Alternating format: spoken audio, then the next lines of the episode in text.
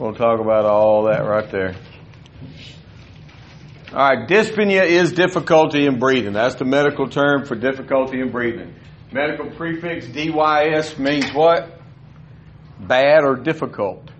Bad or difficult. DYS is bad or difficult. And whenever you see the PNEA, we're talking about breathing, lungs, something to do with the respiratory system, but primarily breathing, okay? So dyspnea is bad or difficult breathing. Apnea is what? Apnea. A or an means without. Not breathing. Apnea is not breathing. Eupnea, E U P N E A, that's good or easy breathing. All right. So, dyspnea is a complaint you will often encounter.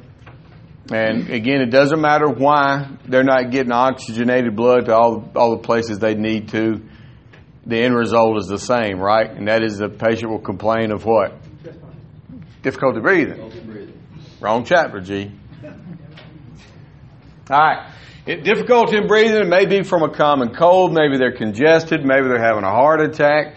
Maybe they have emphysema. There's a million different reasons, like we said. Um, keep medical problems in mind as you obtain history and perform assessment. Um, dyspnea can be terrifying to the patient. And I'm going to put this on pause for a second.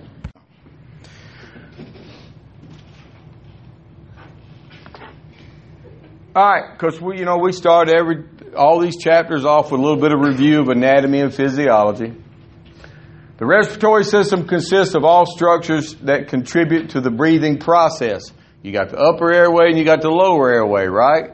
What's the dividing line between the upper and the lower airway? What? Go ahead.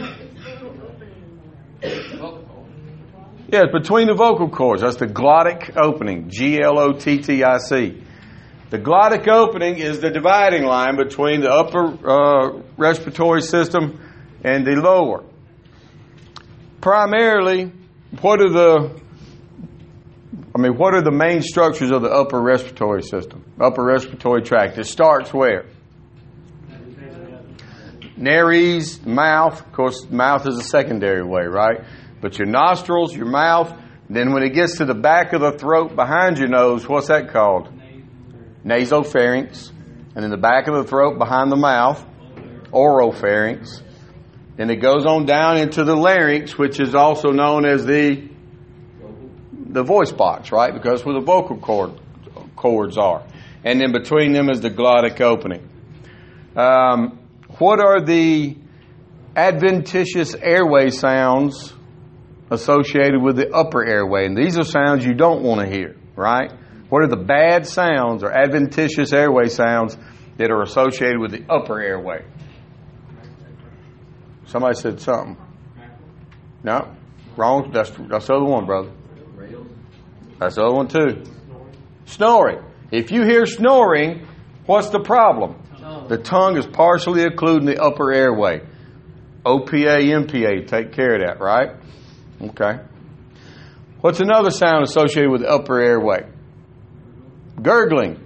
If you hear gurgling, there, there's fluid in the upper airway. And you instantly do what? Roll them on their side and suction. There you go. Uh, what's another adventitious airway sound that's associated with the upper airway?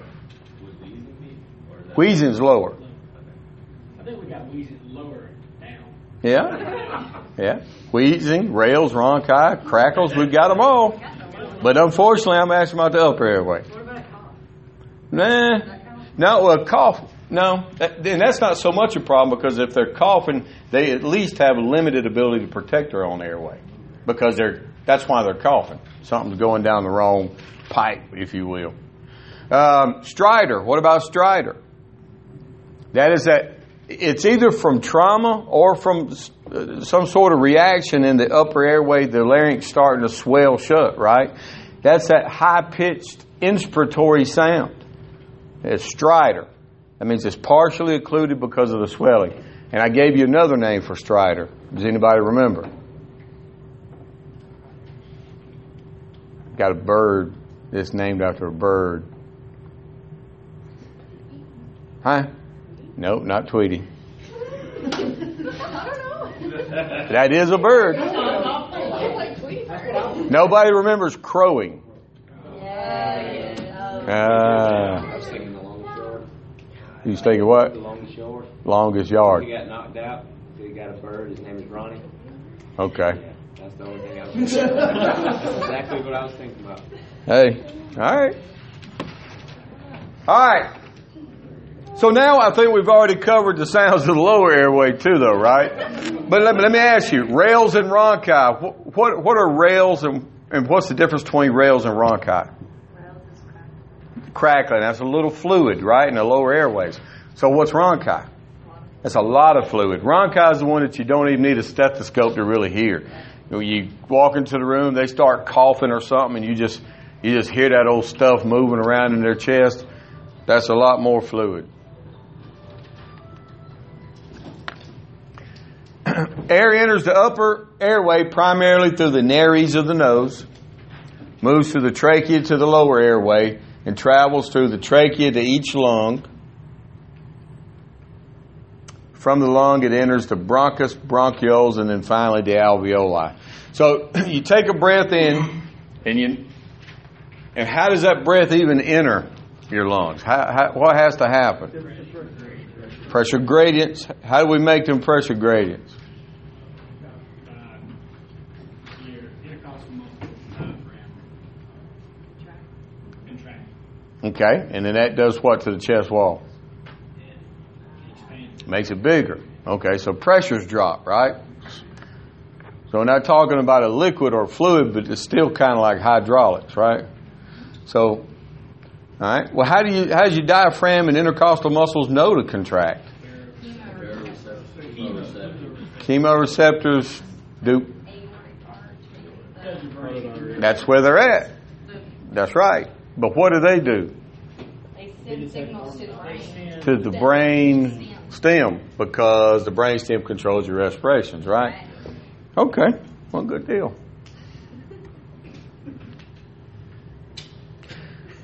Where the area where the trachea bifurcates, what's that called? All right. No, no, no, no. Hold up. Or no, that's the. Oh, we're playing hangman. Somebody give me a letter. A. B. Huh? B. V? B. B. Okay. No. C. Carotid. No.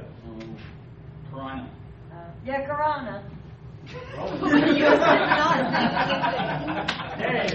what he said. Uh huh. The carina. All right. So the trachea bifurcates at the carina. All right, here's my next question. So after the trachea bifurcates at the carina into the left and right main stem bronchi, they continue to bifurcate, and each time they split in two, they get a little bit smaller, right? How many times do the, does the bronchi bifurcate before they turn into bronchioles? 15th generations of bifurcations, they turn into bronchioles. That is correct. And when we take that, all these things that y'all just explained to me happens, and we expand our chest and we take a breath in. How of roughly how much air do we pull in? 500 cc's or milliliters, right? Now, is all of that usable? 350 cc's, because that's what the that's how much reaches the alveoli, right? The rest of it we call dead space. That's right. We're good. Man, y'all are, y'all are smart. All right, respirations. Again, we talked about some. Again, this is review, but we talked about respirations, internal and external, and we talked about ventilations. What's the difference? What is a ventilation? What makes a ventilation different than respirations? No, sir. It is the physical act of expanding and relaxing the chest wall, bringing the air in and out. Respirations is when we utilize that 21% oxygen that's in that breath we just pulled in, right? Where does external respirations occur and where do internal respirations occur? External is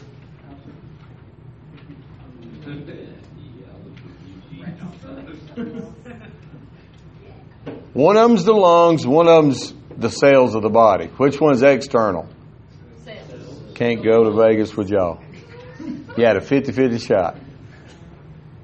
So, through process of elimination, external respirations takes place in the lungs.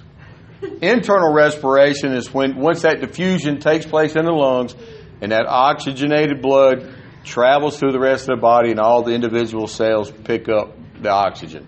That's internal. So ventilation is the physical act of moving the air in and out. External respirations is diffusion, R, I guess R, diff, uh, where it's where oxygen diffuses for carbon dioxide in the lungs. And ex- internal is everywhere else. And I'm going to just let that go right there before I butcher it anymore. All right? Ventilation is the process of moving air into and out of the lungs. Oxygen is provided to the blood and carbon dioxide is removed from it. And where does the carbon dioxide come from in the first place? Uh, aerobic metabolism in all the other cells when internal respirations occur, right? Because all cells have to have oxygen and sugar to produce energy, right? Byproduct of that, which is aerobic metabolism, is carbon dioxide. And as oxygen is going out to the body, carbon dioxide is leaving the body. They pass each other in the road. Is there anybody that doesn't understand that? Okay. Why do we breathe? What makes us breathe? A buildup of carbon dioxide. That's right. And here's all that stuff that we already know. Somebody tell me about the Hering-Breuer reflex. Why? So you don't you don't damage your lungs, right? It's in them stretch receptors in the lungs. Okay.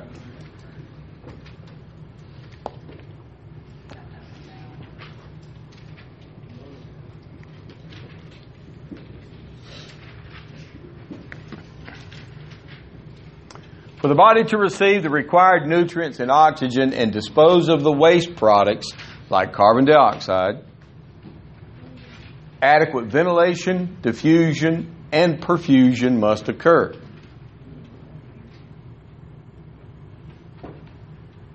It all goes back to that principle we, we talked about with the chain, right? The Fick principle. All these things have to occur, and it doesn't matter which link in that chain gets broken. It's broken, and the patient will complain of, and you're going to walk in with your oxygen cylinder, right? There you go. Multiple complications can interfere with an ample intake of oxygen, and I, I'm not going to belabor the point anymore. That's the Fick principle all day long. It's all those things we've talked about in the past. It doesn't matter what the problem is, there's a problem, and oxygen's not getting where it needs to go. You could have upper airway obstruction, lower airway obstructions, chest wall impairments, neurologic control problems, all of these things. Let's see. An upper airway obstruction, what could that be? Just somebody give me an example. It could be food, okay? It could be your tongue. It could be as simple as you passed out from something completely unrelated to respiratory. Turns out sometimes people get a really hot shower, sometimes they'll pass out. It happens. And they fall down in the shower and crank their neck up in the corner of the shower can't breathe. They can, they can literally kill them in an otherwise healthy person. So you show up, you need to do what?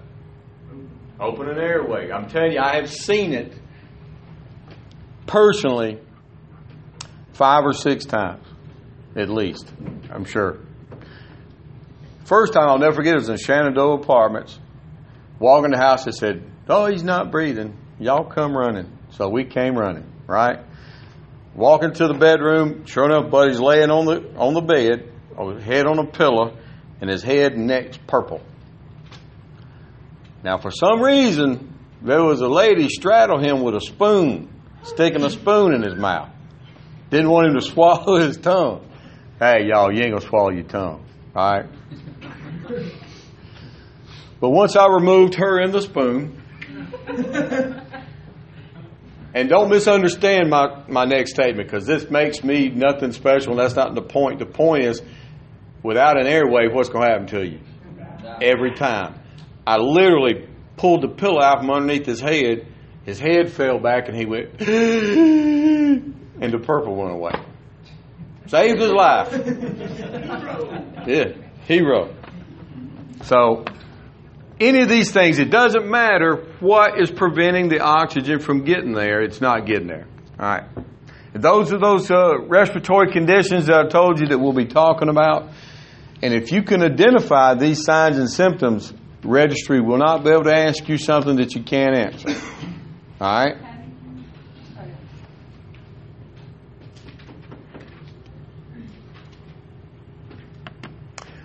All right, carbon dioxide retention and hypoxic drive.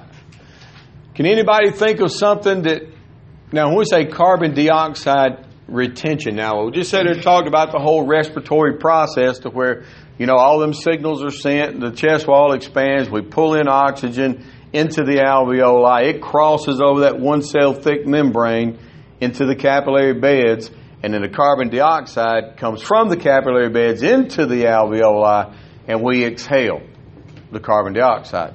Now, what can cause us to retain that carbon dioxide? Okay, but literally, what? Why are they retaining it? Yeah, they, they, they can't get through that membrane. Yeah, the sacs have fluid around them, Called surfactant. yeah, And what happens sometimes? that surfactant dries out. Primarily, if if you ever want to quit smoking, it'll never be easier than it will be today. Cigarette smoke is the number one cause of, dry, of that surfactant drying up. Okay, so surfactant that, that that prevents your alveoli from collapsing, right? So you don't have any surfactant. So when you exhale, the alveoli collapses and it retains or traps a little bit of that carbon dioxide. Okay, so all of us breathe, bless you, because of a buildup of carbon dioxide. These folks always have a buildup of carbon dioxide because they are uh, they're retaining the carbon dioxide, so they always have too much. So why do they breathe? A lack of oxygen. That's called the hypoxic drive. Okay.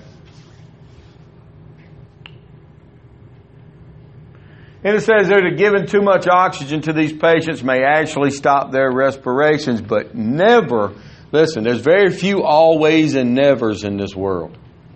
And there's very few always and nevers in EMS.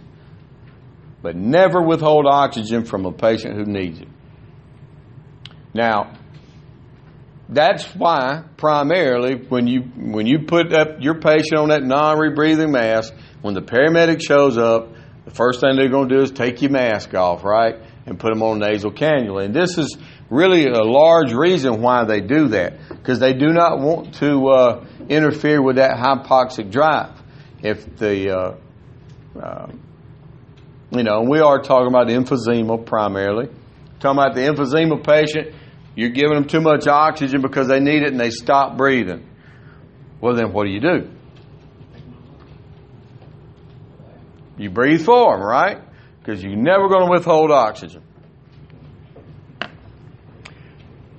Dyspnea is shortness of breath or difficulty, oh, excuse me, difficulty in breathing. Whole bunch of reasons why they might be feeling this sensation. But your response to it is the same. Uh, medical conditions that result in difficulty or breathing or hypoxia. Medical prefix HYPO, hypo means what? Low or insufficient, right? Whenever you see OX, what are we talking about? Oxygen. And then the IA, that medical suffix, condition of. That's correct. So hypoxia is a condition of Low low or insufficient oxygen.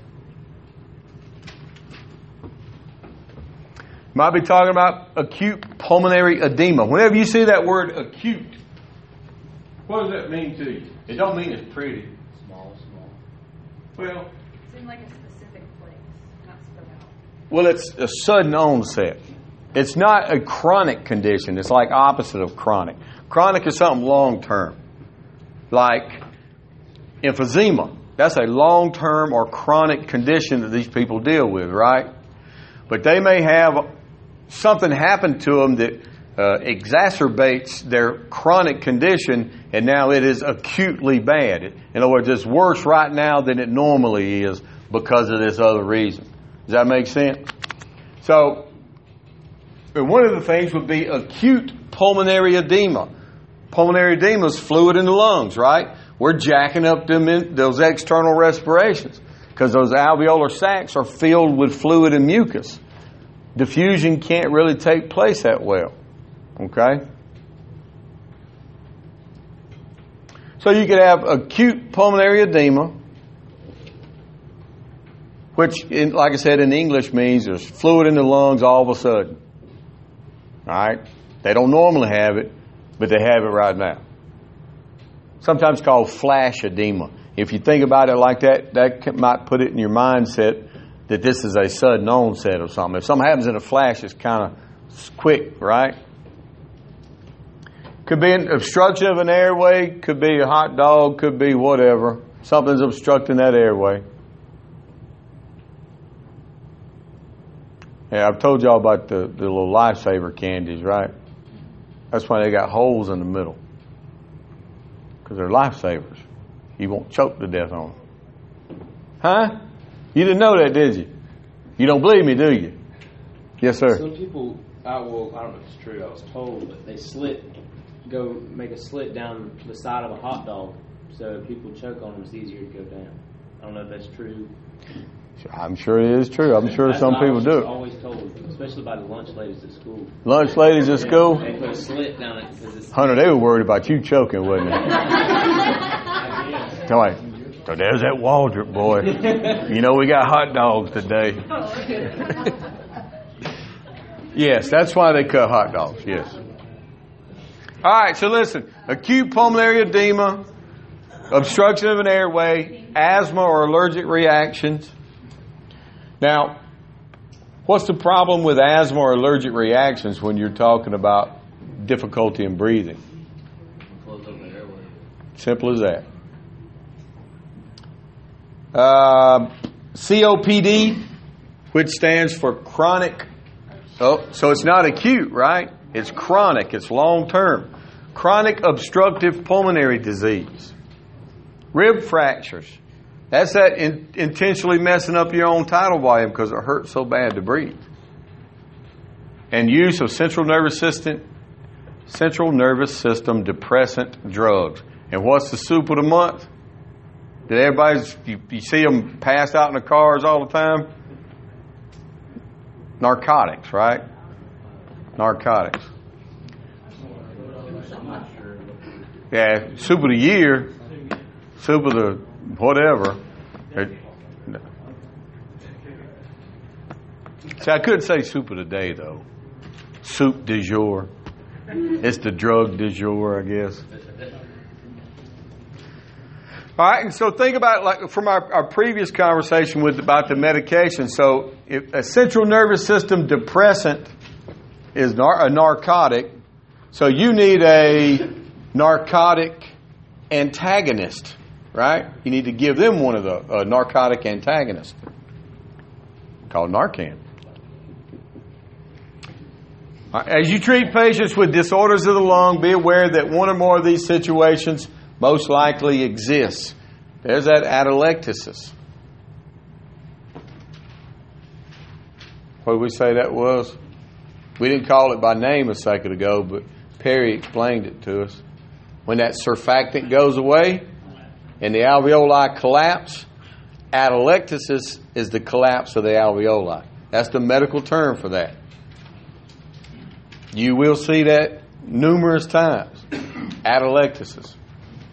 If you have a stethoscope and you're listening to somebody's breathing, because I know you've been practicing doing that, if you hear these little clicks or pops when they breathe or when they exhale specifically, that's the alveoli collapsing. Atelectasis. Damaged alveoli. Air passages are obstructed. That's uh, the bronchospasms associated with asthma. Blood flow to the lungs might be obstructed. That could be a pulmonary embolus. Pleural space is filled with air or excess fluid. Where's the pleural space again? That potential space that we've talked about? Somebody said, there you go. That's what you was trying to say, wasn't it, Perry? You just don't like showing out, do you? Yeah. All right. And that is a tension pneumothorax. So, who remembers? What type of shock will a tension pneumothorax cause? Obstructive shock. What's the other condition that causes obstructive shock? Cardio. Cardio. Pericardial tamponade or cardiac tamponade. That's right. And if you don't know that, I guarantee you there's a question you're going to miss on your test. All right. Besides shortness of breath, a patient with dyspnea may also report air hunger, chest tightness. And the people with air hunger, it's really all the same thing, but you'll see them just gasping for the air like they can't get enough. That's air hunger. Nasal flaring, you'll see those retractions.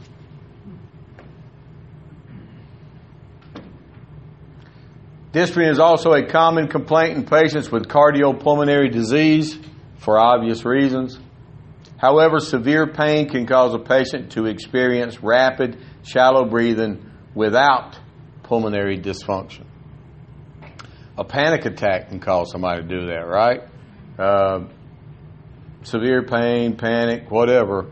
Um, but at the end of the day, if there's something other than some uh, you know, rib fracture or some pulmonary dysfunction or something, if someone's breathing shallow and deep because of a panic attack or whatever, if you can't get them to slow their breathing down, it's going to hit its own reset button soon enough, right? Because they're going to pass out, and as soon as they pass out, that medulla kicks back in, takes control of that breathing, and starts sending that signal about 12 to 20 times a minute. And it'll be all right. Just don't let them hit the head when they fall. Because then you got a trauma patient.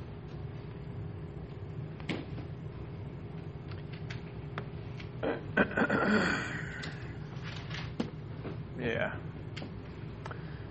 And again, you know, the problem with a lot of these these uh, disease processes that affect the lungs and the respiratory system, that that's the problem. For one way or another, it interferes with that diffusion taking place. So there's multiple different ways it can do it, but it, if you get down to the brass tacks, that's what you're looking at. It interferes with that diffusion that takes place. Acute pulmonary edema. We said acute means what? Sudden onset, right? And what is pulmonary edema? Fluid in the lungs. And why is that a problem? It prevents that diffusion, right? Oxygen and carbon dioxide can't travel through that that that wall, that membrane wall, with all that fluid in there. Results in severe dyspnea. Interferes with the exchange of oxygen and carbon dioxide.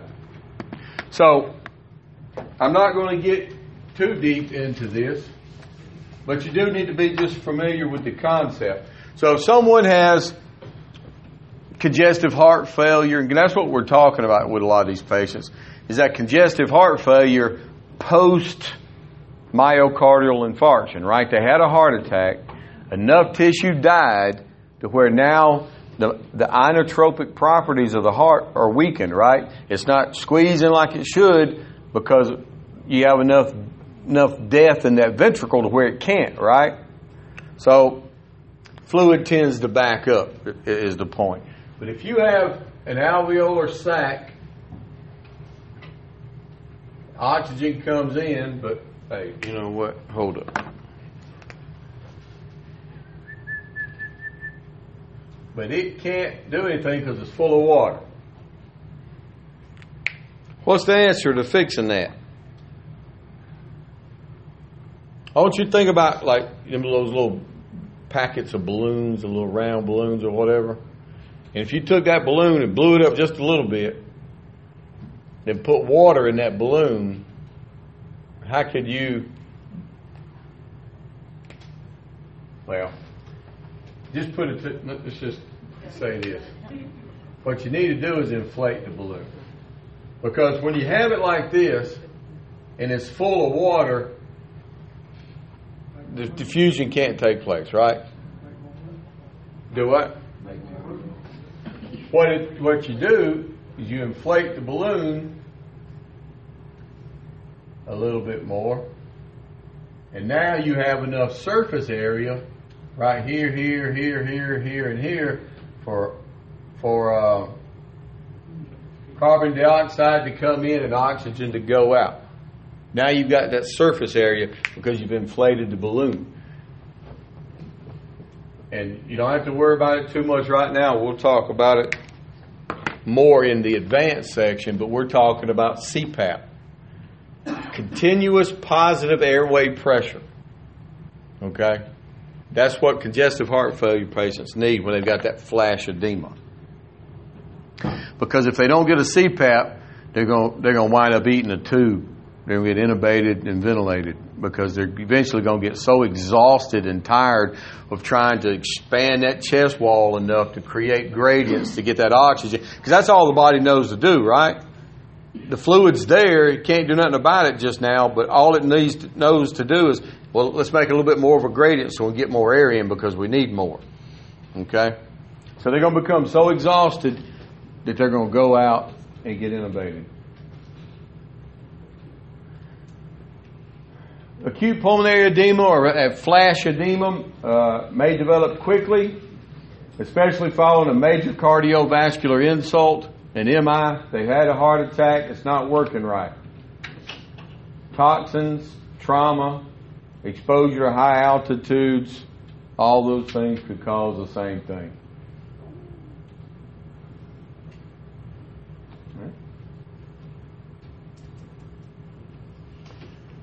Acute pulmonary edema still. Uh, of course, cardiogenic patients may present with signs of a cardiac emergency. And what's the number one sign of a cardiac emergency? Chest pain. Chest pain. That's the number one sign. Non cardiogenic patients may present with a hypoxic episode, shock from the respiratory insufficiency side that we talked about, chest trauma, toxic gases, high altitudes. But any and everybody with acute pulmonary edema, you're going to have difficulty breathing, right? What's orthopnea? That's a new word, I think. Now, whenever we see the, the P-E-N-A, we know we're talking about breathing, right? Yeah. Because if it's DYS, it's difficulty breathing, bad or difficult. If it's an A, no breathing, right? If it's an EU, that's what you want, right? Eupnea, good, good, good and easy breathing. Orthopnea is difficulty in breathing while lying flat. And you need to know that word. Difficulty in breathing while lying flat.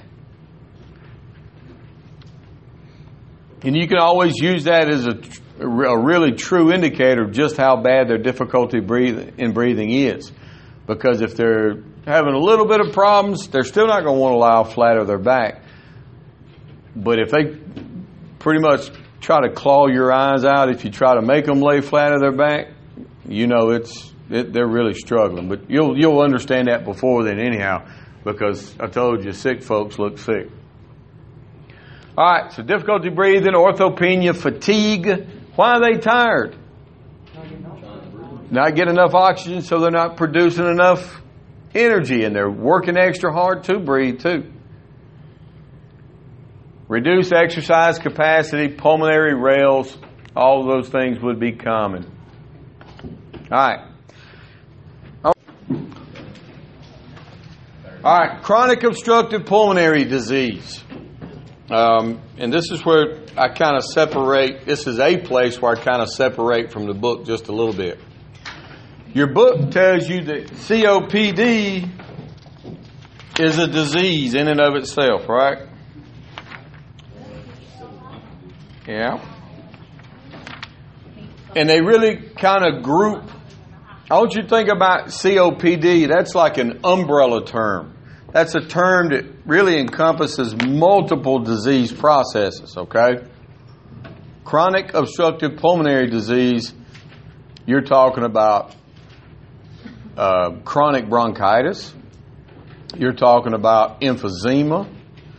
Some people consider asthma a COPD. And in certain parts of the country where you have coal mines, black lung is a COPD disease as well. Okay? But as far as you, what you need to know, one, to be a good EMT, and two, to take this test, is when you hear COPD, you're primarily talking about one of two conditions. Okay? You got your pink puffers and your blue bloaters. And that sounds like something I'm making up and giving ugly nicknames to people. But it ain't me. Pink puffers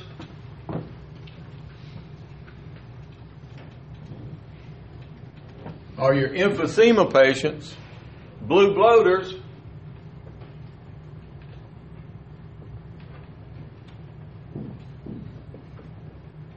That's your chronic bronchitis patients. And the slides, when we go through them here in a minute, you'll see that they kind of group the signs and symptoms of all COPD, COPD patients kind of in the same or put them in the same basket.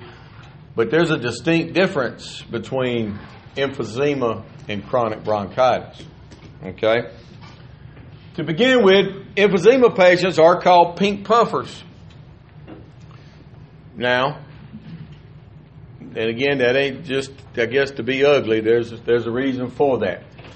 Emphysema patients, we've already said that because of their loss of surfactant, atelectasis occurs, right? The alveoli collapse and retains carbon dioxide, right? So they're having this this chronic or everyday life that involves difficulty in breathing. So what the body does is starts to produce extra red blood cells because that's where your hemoglobin's at, right? That's what transports your oxygen through your vessels in your blood, right? So this this additional amounts, if you will, of the red blood cells gives them, according to the book, a pinkish or a reddish hue to their skin. So there's the pink part of the pink puffers. How do emphysema patients breathe? when they exhale, do you ever seen them go breathing through them pursed lips? That's why they're called pink puffers because they breathe through the pursed lips, and the extra red blood, red blood cells gives them that pinkish hue. Okay, why do they breathe like that?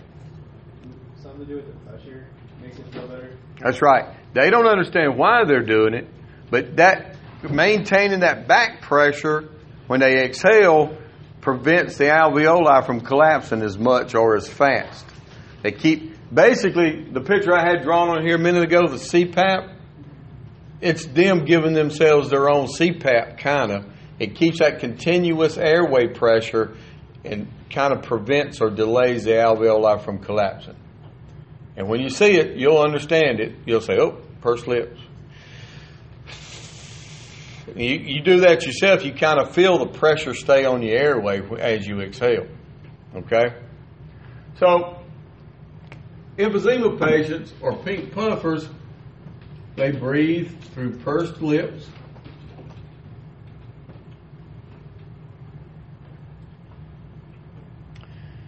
Someone with emphysema literally couldn't walk from here to that door without becoming extremely winded and exhausted.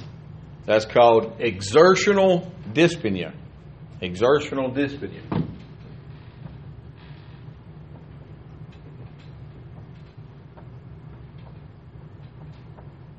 They can't exercise at all without without having to stop. Of course, now these folks have the home oxygen, right? So that helps them. But if they exert themselves really at all, they, they can't, can't, can't even catch their breath. So, pink puffers breathe through pursed lips. They have exertional dyspnea.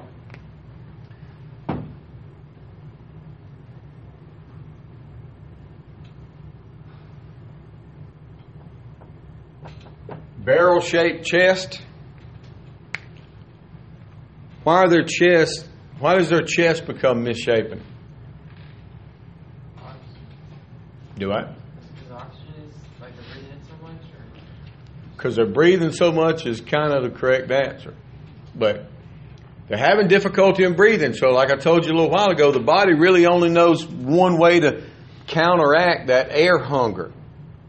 That's they got to expand their chest wall a little bit more to create more of a pressure gradient to pull in more air with 21% oxygen, right?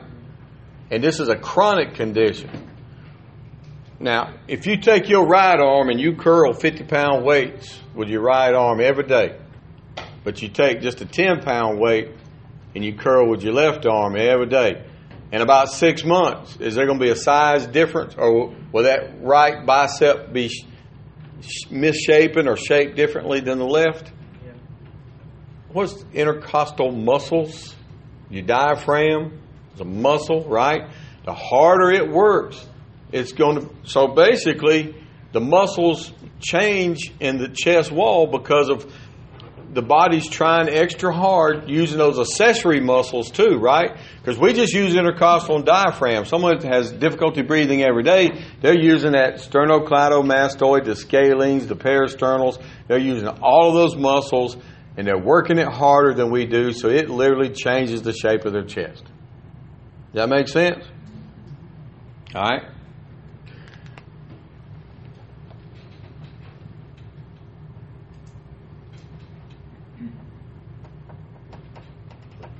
Clubbed fingertips.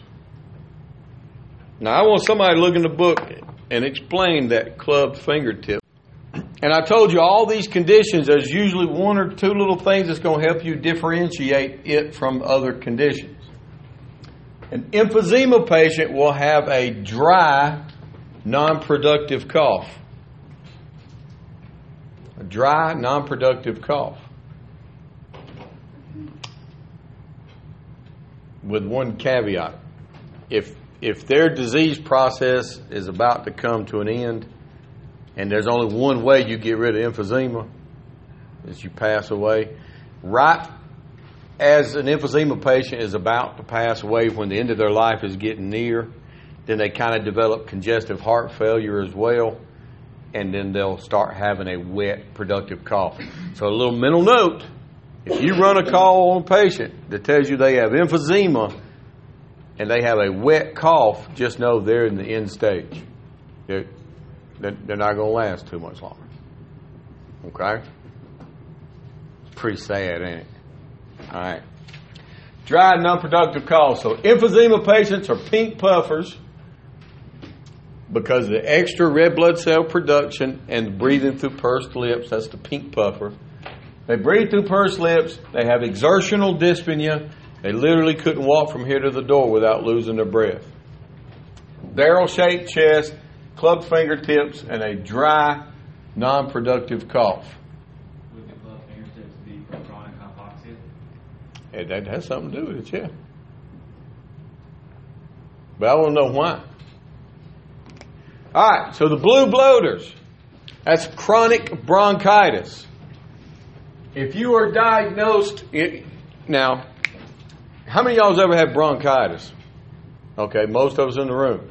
That, I'm not telling you you had COPD because you didn't. But if you have, if you're diagnosed with bronchitis for two or more months,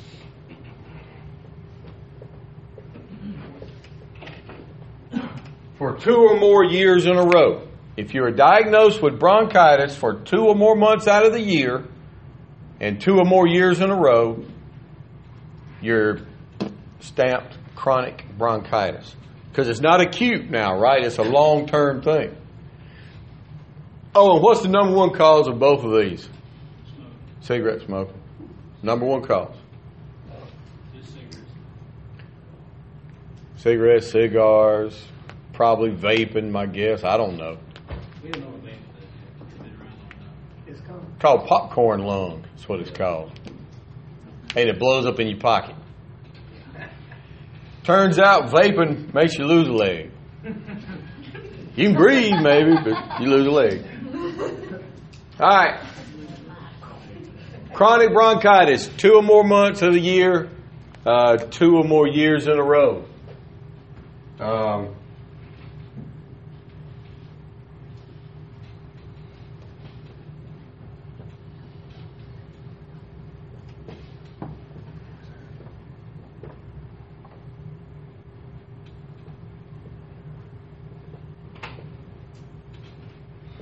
excess mucus production.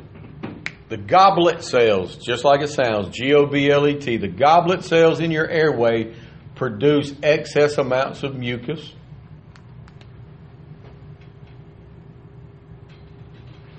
And uh,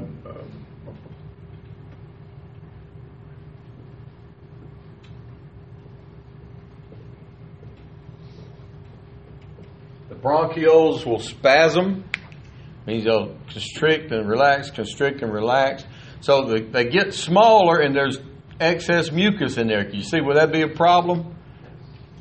So the oxygen doesn't make it to the alveoli. You can't diffuse. So the blue is that they sometimes run a little cyanotic. They'll have a little bluish tint to them. And the bloaters, excess fluid, they're holding excess water, if you will. So they kind of I'm not saying everybody who has chronic bronchitis is overweight. That's not what I'm telling you. What I'm telling you is they, they kind of hold fluid, retain fluid, and they'll have a little cyanosis about them. Blue bloaters. Pink puffers, blue bloaters. Uh, so, what kind of cough do you think they have?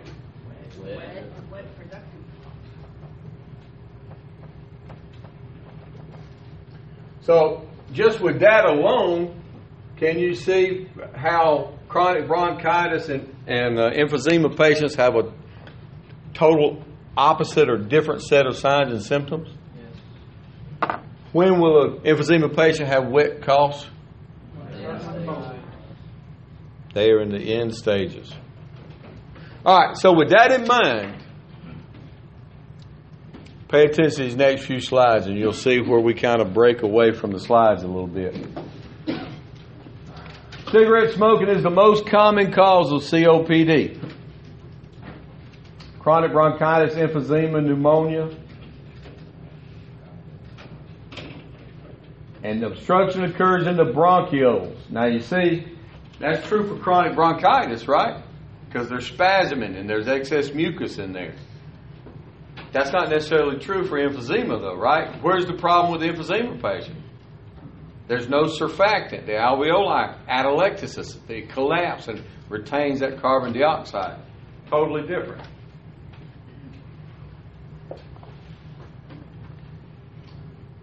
Patients with acute COPD may, now, what does that mean? Now, C, what C and COPD stand for? How can you have acute chronic something? Because it's worse, it's worse than its normal.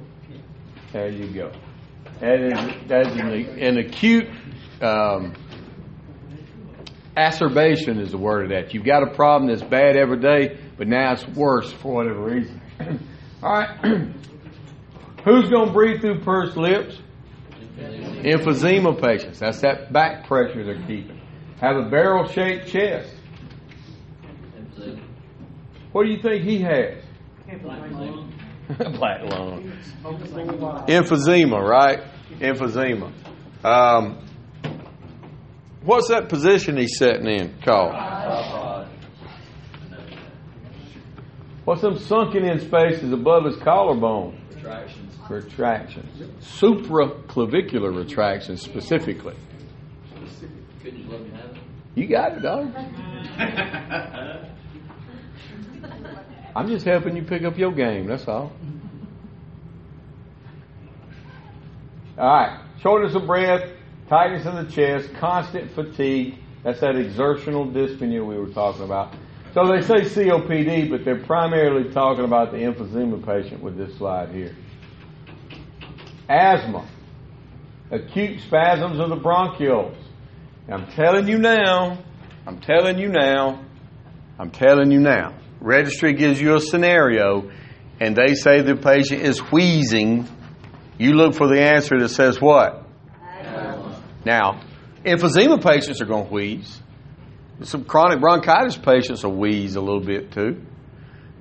As far as registry is concerned, you hear wheeze, stop thinking. All right.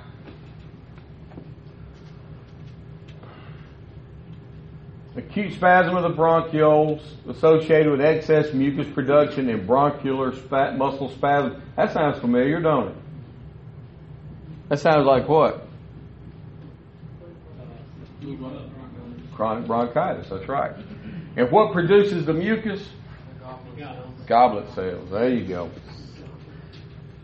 Listen, a serious or severe asthma attack is called status asthmaticus.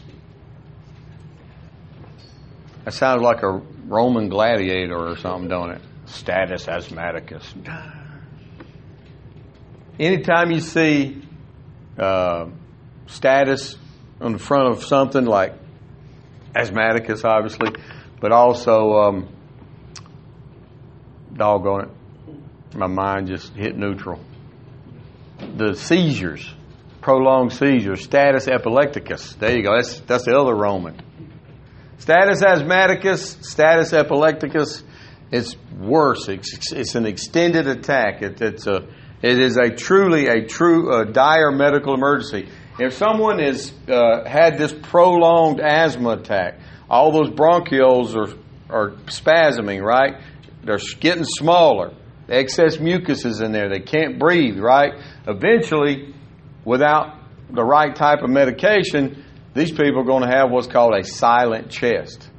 You'll put a stethoscope on their chest and you see them expanding their chest wall, but you don't hear no air going in and out. You don't hear any more wheezing either. What does that tell you? It's shut down, right? Anybody know what they have to have to live?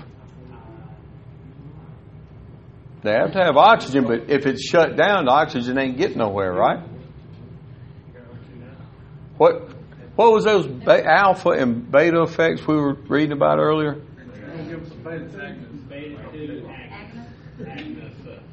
Is it beta two? Somebody, somebody, is it beta two? Beta two does what?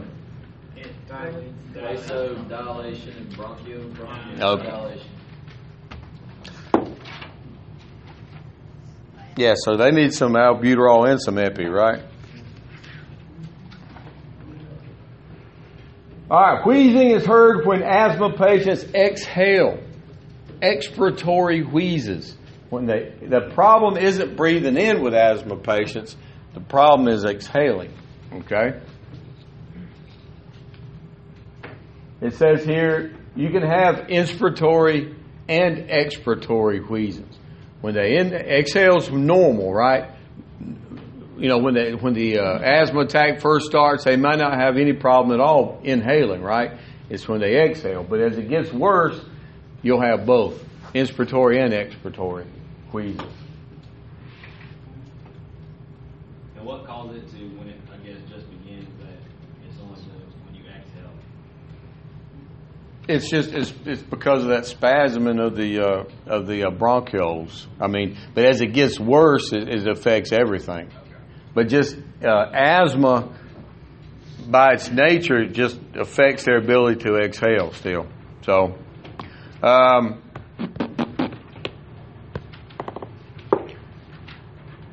basically, you have two basic groups or two basic types of asthma. You've got intrinsic asthma and you've got extrinsic asthma.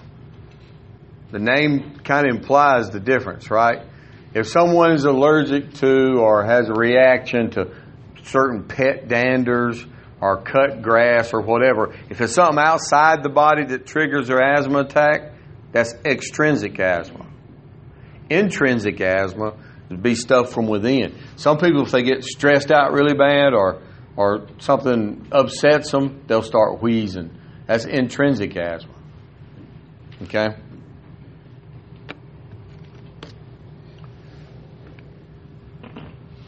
And people with asthma have one of those rescue inhalers with them all the time, right? And what's in it? You see them shake, shake, shake, right? So, next class is Thursday. Yes. Yes. Quiz on, um, we already had the albuterol. Yeah. Some of y'all need to do it for the first time. Yeah, no, I'm trying. I'm kind of talking and kind of thinking at the same time, and I'm not good at it. But uh, I want y'all to.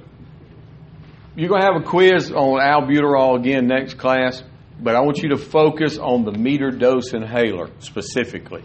You don't have to be off that chart either. You can look in the chapter or whatever. I want you to focus on the meter dose inhaler, MDI, and we'll have another quiz on that. All right. Anaphylactic reactions. What are we talking about there?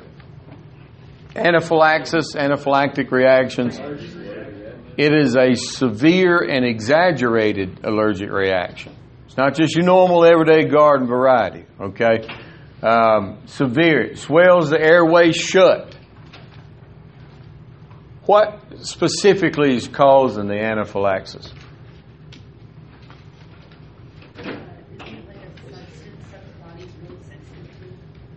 It's called histamines and leukotrienes. Just a little, I guess, Cliff Notes version of anaphylaxis and, and, and the histamines and leukotrienes. Basically, you're walking around minding your own business, right? And the, it, but then this, let's say you get stung by um, a wasp or whatever, and you had never been stung by a wasp before. Now, that antigen, that wasp venom, that antigen is now in your bloodstream and it's not normally there. So the body recognizes that and produces an antibody, which is released into the bloodstream and it finds that specific antigen and adheres to it. So now you have what's called the antigen antibody complex. You don't have to worry about that, but it forms a what's called a mast cell, M-A-S-T. Now you've got these mast cells floating around in your blood that recognizes wasp venom. Okay, you are sensitized to that wasp venom now. So you walk around minding your own business. A month later, whenever you get hit by another wasp, normal occurrences here is these mast cells that are programmed for wasp venom recognize it. They release a little bit of uh, histamines, leukotrienes. There's really like six substances, but the two you need to understand are histamines and leukotrienes. And they go in there and they basically attack that uh, that wasp venom and kind of takes care of the situation. It's done for. But when anaphylaxis occurs, massive amounts of uh, histamines are released, and and then the leukotrienes. And turns out, histamines and leukotrienes in mass amounts. What do you think they do to the bronchial tree? Shut it down. What do you think it does to all your vessels? Blows them up. So now you don't have the ability to bring in oxygen, and you can't circulate what you got because pressure bottoms out anaphylactic shock. Now, what medication is there out there that opens the bronchial tree and causes the vessels to die uh, to constrict? Epinephrine. There you go. And if you look at all the alpha 1, beta 1, beta 2 properties, you'll see exactly what we're talking about. Same thing. Anaphylaxis will cause severe respiratory distress, coma, and death if they don't get the medicine they need. Widespread itching. They're going to wheeze a little bit too. And it is definitely a true emergency.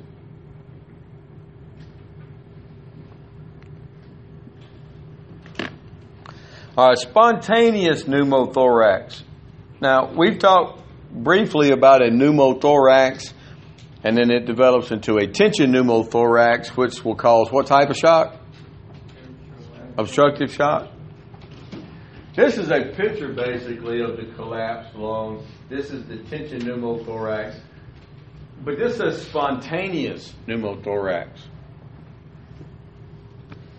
What's a spontaneous pneumothorax?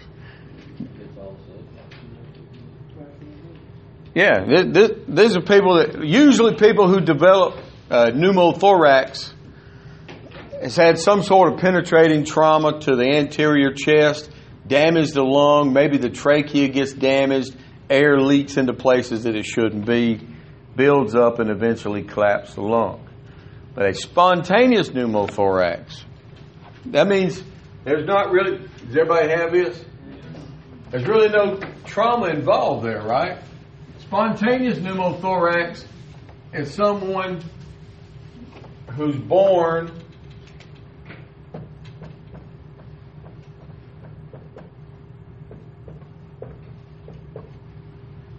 with a congenital bleb on their lung. If something's congenital, that means what? They're kind of born with it, right? A bleb is just like a little blister, like it's just a weak spot on the lung that they were born with. And then maybe one day they kind of cough or something happens or they sneeze and it pops that little blister and air leaks out. It gets into that potential space that we've already talked about several times. Builds and builds and builds and builds and builds until it turns into a tension pneumothorax. Okay?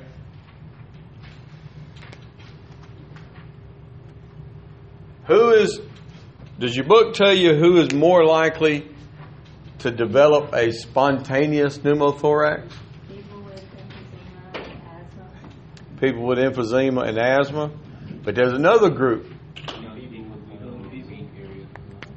with weak air lungs do what, Colby? It says um, it could occur with certain chronic lung infections or in young people. Okay.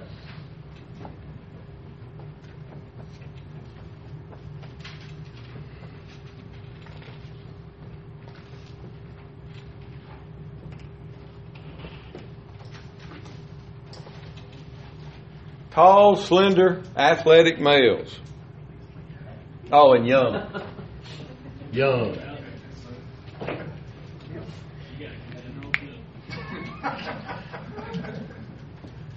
Was that was that Ron White skit where he says, "You've ever eaten Cheetos sitting in a bean bag?" And the preacher on TV says, "Are you eating Cheetos in a bean bag? Do you feel like sending me some money?" There for a minute, I thought he was talking to me. Yeah, tall, young, tall, slender, athletic males. Those with emphysema and asthma also patients that are on uh, ventilators. If there's a machine that's breathing for them, they may develop a, a pneumothorax or spontaneous pneumothorax as well.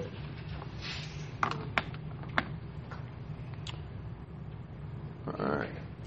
Spontaneous pneumothorax may occur in patients with chronic lung infections who are young and were born with weak areas of the lungs. Those are blebs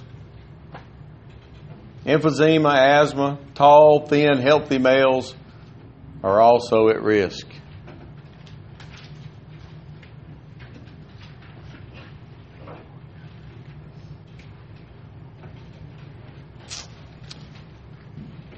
If one of those blebs pop and, and they develop that spontaneous pneumothorax, uh, they'll complain of pleuritic chest pain. And that, I think that's a new term for us, too. If someone has pleuritic chest pain, what specifically makes that different than just regular chest pain? It's only on one side. Hmm. Maybe, but Okay, but there's a reason why it's on that one side, though. Do what? It says a sharp stabbing chest pain on one side that is worse during breathing or with certain movements. There you go. And that's what you need to know about pleuritic chest pain. It's it it's made worse when you breathe. You take a breath in, it's like a stabbing sensation. Pleuritic chest pain.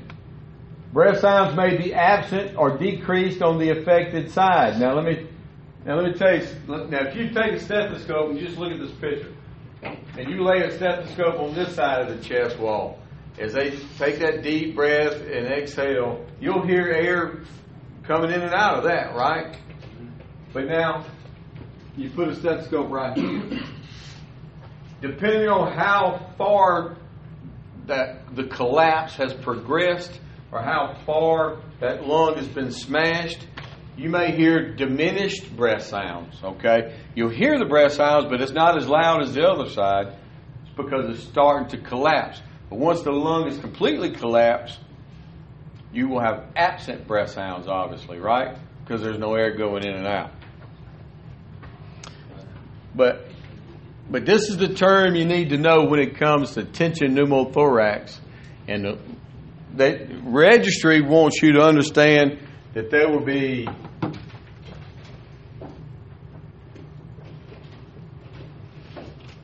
hyperresonance upon percussion. Hyperresonance upon percussion. That means if you take your fingers and you tap this side of the chest, it's going to sound normal, right? You, then you tap this side, it sounds hollow. Hyperresonance. Hollow. Why does it sound hollow? Because it's hollow. Hyperresonance upon percussion. Absent breath sounds. Tension pneumothorax.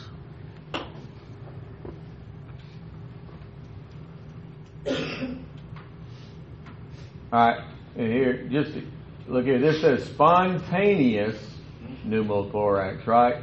And then it says trauma is the most common cause. That's just a regular pneumothorax. If it's spontaneous, it doesn't need trauma to happen, right? It's just spontaneous. We already said all that. Because I went backwards a minute ago, that's fine. Pleuritic chest pain, breath sounds may be absent or decreased on the affected side, or if you tap it, you might have what? Hyperresonance. Patients experiencing minor problems may be pale, diaphoretic, or tachypneic. And again, just that body detecting the problem, releasing that epinephrine, shunting the blood away from the skin, increasing the heart rate. What type of shock would you not see that? As one type of shock that I said the, signs, the symptoms were different. That's right, or spinal shock, right? Because the nerves that innervate the adrenal glands aren't working because of that injury. Look at it. Hyperresonance to percussion. See? With a spontaneous pneumothorax, again, eventually going to become altered. There'll be cyanotic, tachycardic, unilaterally decreased or absent breath sounds, depending on how far they've progressed, that, that hyperresonance. Subcutaneous emphysema. That is, if, especially a lot of times if the trachea is damaged, air will leak out, get underneath the skin. So when you palpate their upper chest, it'll crackle under your fingertips, and like because there's air bubbles under the skin. That's called subcutaneous emphysema. You need to know that. And as well, y'all get another treat. I'm gonna draw something for you.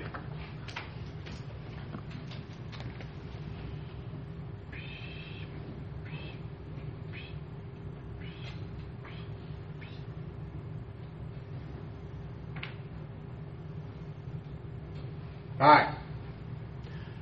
Tracheal deviation. It says it may be a late sign. with a tension pneumothorax. Now, whether it's spontaneous or whether it uh, comes from a gunshot wound or whatever, as that air leaks out into that potential space between the visceral and the parietal pleural, and it builds and builds and builds and builds, and then eventually it collapses the lung, right? Tracheal deviation later on in this process may or may not develop, but what it does is basically if this lung gets collapsed to the point to where it is right here and all this is pressure, eventually once that space fills up, it's going to expand even further, and this whole right side will start pushing on the left side. Okay? Because that feeds into that obstructive shock, right? As this pushing over, that's when that inferior vena cava is eventually going to get crimped, messing up the preload, obstructive shock. But as it's pushing on over here, here's your neck, and the trachea running up the middle of your neck. As this pushes that way, the trachea will deviate or move to one side of the neck, and the trachea will always deviate to the affected side. If the right side is collapsed, as it pushes, imagine if you will, like there's a, know, it's hinged right there or something. As that pushes that way, the trachea is going to go to the affected side. Does that make sense? Tracheal deviation. And it's the weirdest thing ever if you ever see it. So, uh, needle chest decompression. Paramedics got to take a 14 gauge, 2 inch needle and go to that between the second and third intercostal space, poke that needle in the chest, and psh, it'll be like a bicycle tire. Air will shoot out of the little needle, and you can literally watch that trachea come back to center. It's freaky. It is. All right. Pleural effusion is kind of the same thing, except for now. Let me back up because with the pneumothorax, you have pneumothorax. What if I change that a little bit and said a hemothorax? Blood. Then you have blood in the pleural space. What if we said hemopneumothorax? Blood in here. Blood and air. So with that needle chest decompression, if it's a pneumothorax, you pop the needle in, you hear air come out, right? If it's a hemothorax, you poke the needle in, blood comes out. So what if it's a hemopneumo? Bloody bubbles. You bloody bubbles. Pleural effusion, it's just fluid, okay? Usually you're looking at somebody who's a cancer patient undergoing cancer treatments would develop the uh, pleural effusions.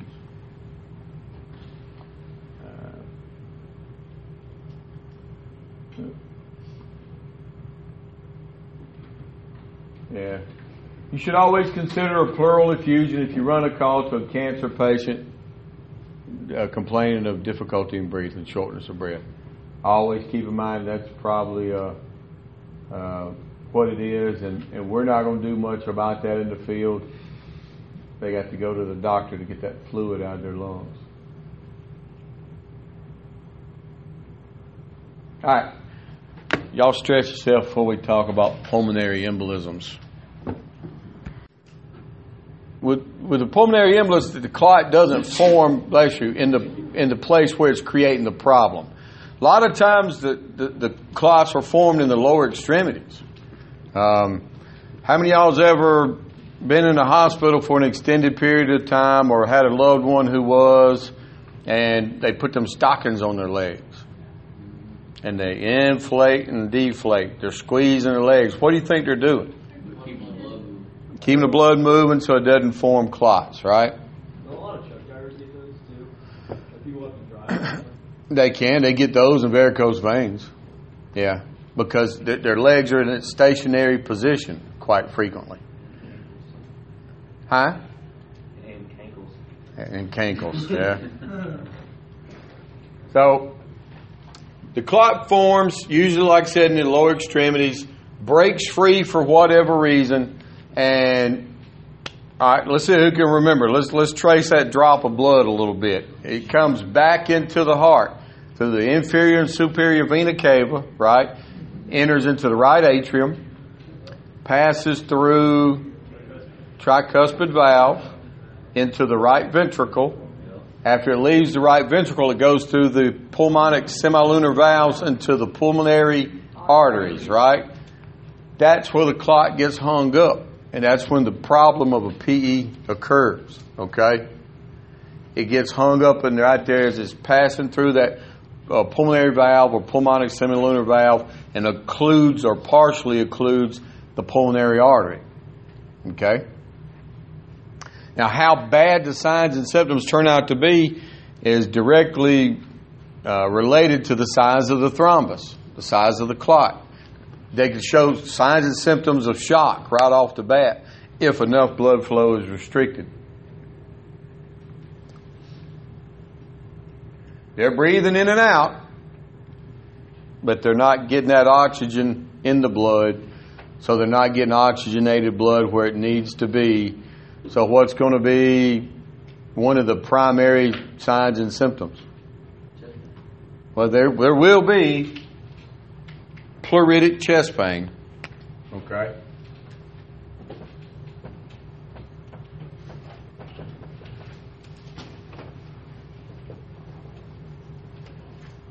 But here's the, really the, the telltale sign or the little red flag sign, if you will, that we've talked about, about the little red flags. But sudden, unexplained onset of chest pain and difficulty in breathing. No problems, nothing's going on. They don't have any respiratory condition. Maybe they've recently had a surgery. Now, me, let me go ahead and write that one down.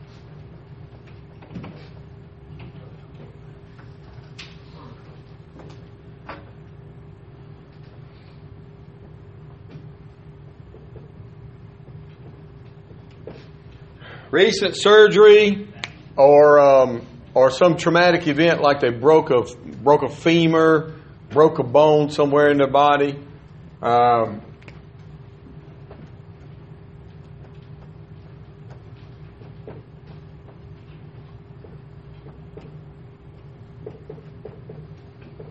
sudden onset of unexplained chest pain and difficulty in breathing.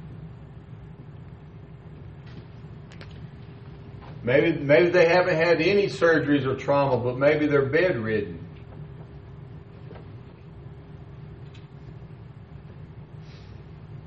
And here's a new word.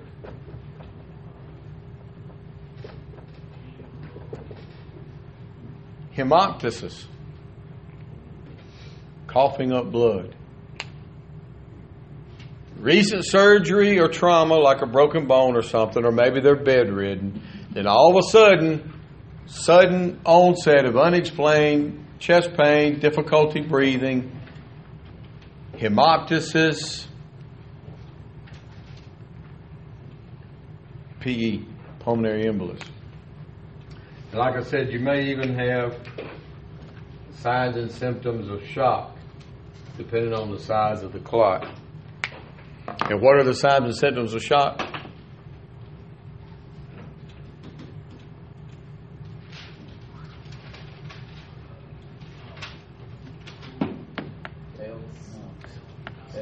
Pale, cool, diaphoretic skin. Starts with a faster pulse rate. Tachycardia. Tachypnea. They're breathing fast, heart's beating fast, skin's pale, cool, diaphoretic. And then blood pressure drops. That's a late sign, but yes, that's when you know they're going from compensated to decompensated. All right.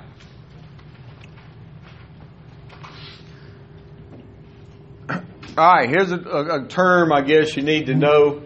Right here it says, no gas exchange occurs in areas of block blood flow, even though inhalation and exhalation are occurring. They're still not oxygenating like they should, and that's called ventilation perfusion mismatch. They're rising and falling that chest, they're pulling that air in and out, but because of that clot in the pulmonary artery, they're not able to perfuse properly. So that's a problem.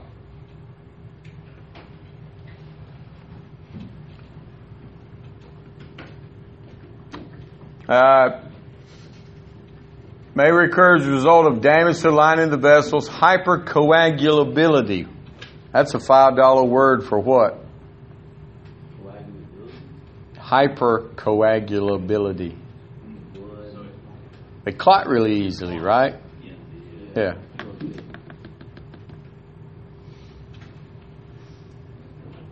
Ten percent result in death, and five percent are immediately fatal.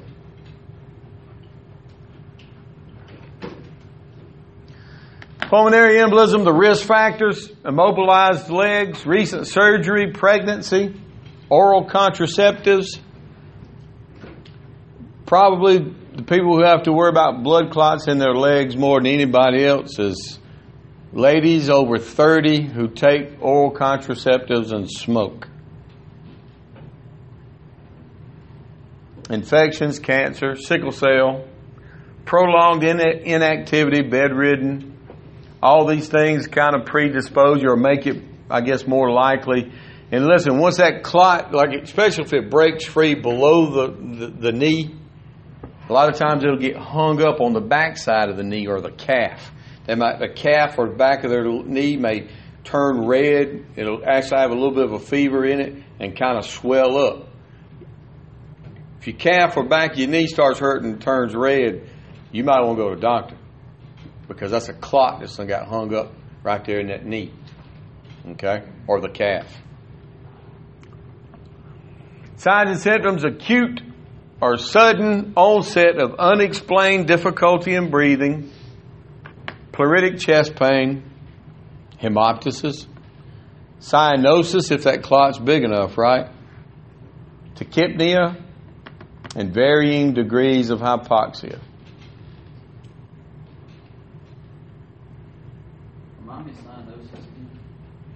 It's bluish, the blue color, because of lack of oxygen. Hyperventilation. Hyperventilation is overbreathing to a point that arterial carbon dioxide falls below normal. Yep, we've all seen at least one person in our life hyperventilate, right? Just breathing really, really fast, really deep, really fast, really deep. And if, you, if they don't control their breathing, what's what's eventually going to start happening? Their face, they might say their face is getting tingly, all right, and then the hands may even forearms might cramp up to the point where their hands kind of pull up like that. That's because it blew off too much of that carbon dioxide. It starts cramping up. Hands kind of turn in, and eventually, if they don't control their breathing, they're going to pass out. And once they pass out,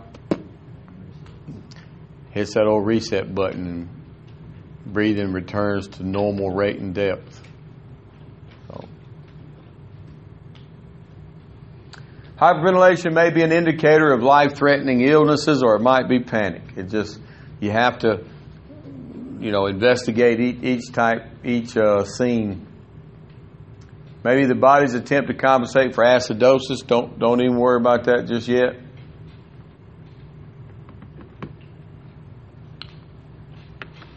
Tachypnea without uh, psychological, uh, physiologic demand for increased oxygen. Don't don't even worry about that either. Don't worry about that. We're not worried about acidosis or alkalosis. Obstructing an airway, obviously it could be a mechanical obstruction, uh, foreign object. It might be that malpositioning of the head. It might be that scenario I gave you earlier where they passed out and fell down, but wherever they landed, maybe uh, occluding their own airway.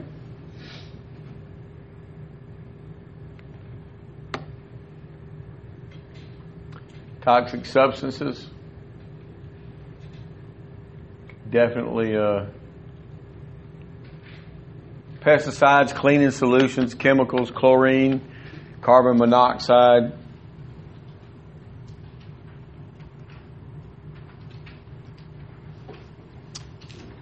What are two household products, cleaning products that don't mix? Basically, do I? Windex and Why Windex though? Because what's in there? The, um, Ammonia. ammonia. Ammonia and bleach. If you mix them two together, you have created what they call mustard gas. Don't do it. Yeah. Now, how many of y'all's got cats in your house? Litter boxes. What's in that litter box? A whole lot of ammonia. Ammonia. You ever clean around it with bleach? Yeah, don't do that. Huh? Yeah, well, I work with a girl I who with makes, Fabuloso. fabuloso. I work Okay. with a girl who makes Clorox and scrubbing bubbles together, and she and she has really bad asthma too, and yeah, she was in the hospital for like three days. All right. Somebody asked me about cystic fibrosis earlier. Oh, he's gone. Look at there. CF, cystic fibrosis. As a genetic disorder of the endocrine system, you would think it would be a respiratory or pulmonary disease, right? But cystic fibrosis is actually a genetic disorder of the endocrine system. But it does primarily target the respiratory and digestive systems, causes excess excretions in the lungs, too much fluid in the lungs. Respiratory insufficiency, signs of respiratory infection, and intestinal blockages all kind of go with cystic fibrosis. What will the, if you get called to a patient with CF, what's go, their complaint going to be? And what do you do for that? Give them oxygen. You're not going to fix that chronic condition. You're going to treat the signs and symptoms. Right. Age-related conditions, um, and most of these, most of these apply to children, pediatric patients, but that doesn't mean that as an adult you can't get it as well. Okay, but bronchiolitis, the name alone tells you what the problem is, right? ITIS means what? The bronchioles are swollen or spasming. Okay? It's a virus, a viral infection. Primarily affects children uh, under two years of age. Real similar to asthma. RSV. Anybody ever heard of that? Young children. Again, you're the, and, uh, and let me go ahead and caution you. You know, we're talking about giving oxygen. I've told you that you, boy, you put it on non-rebreather mask and let the paramedic do the nasal cannula or whatever. But an infant, if you have a very small um, infant in particular, especially for their neonate, the first month of life, and you give them too much oxygen, it can actually cause them to go blind. It's called oxygen toxicity, and it, it, so for like especially a neonate, the first month of life, if you get called out to one of those, it's just the old blow by oxygen. You take that non-rebreathing mask and hold it to the side of the baby's face, and let the oxygen literally blow by their their mouth and nose, and they as they breathe it, there'll be more than 21% oxygen in there. But uh, don't give an infant super concentrated amounts of oxygen, and that's why. Croup. All right, now, if registry is going to ask you about an age-related respiratory problem, they're going to want you to be able to differentiate between croup and epiglottitis. Okay, croup is due to inflammation and swelling of the pharynx, larynx, and the trachea, often secondary to an acute viral infection. So, croup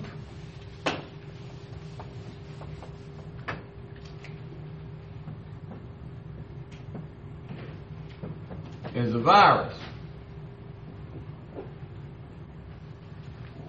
Typically seen in the ages six months to three years.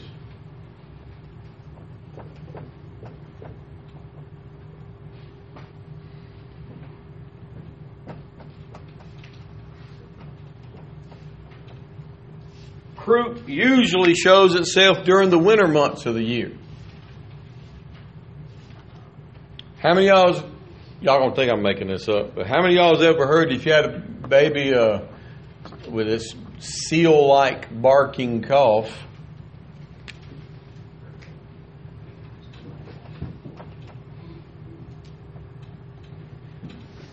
What'd your grandmama tell you to do with that baby that had that barking like cough? Y'all ain't heard this? No, that's your generation. It's what? That's your generation. Is it? No, it actually was generation before me. You never heard tell them to stick their head in the refrigerator? Yeah, actually, I just couldn't remember. Because the cool air, the cooler temperatures makes that cough go away. But as soon as you take the head out of the refrigerator, it comes back. so that's why if you're not careful, you might think like you show up to a house, you hear that seal-like barking cough. You take the baby, you go to get in the ambulance to go to the hospital, you get out in the yard and say it's 40 degrees out in the yard, the cough gets better. But as soon as you go back inside and it's warmer, it's going to come back. Okay? So croup is a virus. Happens uh, six months to three years, somewhere in that neighborhood usually. Happens during the winter months of the year. It's a seal like barking cough. And again, the cool air tends to make the cough better, but as soon as it warms back up, it comes back. Epiglottitis. Something swollen, ain't it? What is it? The epiglottis.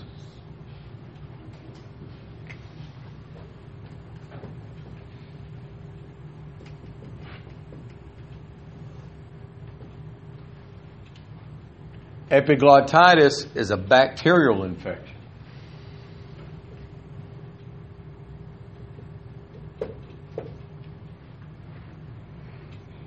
And it is a serious inflammation of the epi- ep- epiglottis. And that's that little piece of cartilage that flops back and forth over the trachea and the esophagus, right? So if that's swollen and irritated and enlarged, how could that be a problem?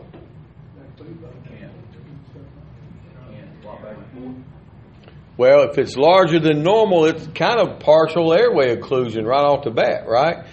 So, and here's the deal: someone, a child that has epiglottitis, you don't you you want to get to the hospital without wasting a bunch of time. And I'm not, by all means, your safety comes first. Don't drive stupid. Okay, I was, but if you run lights and sirens, and, and that, that child gets scared by them sirens, or if they get uh, amped up for any reason, that airway could swell shut just like that.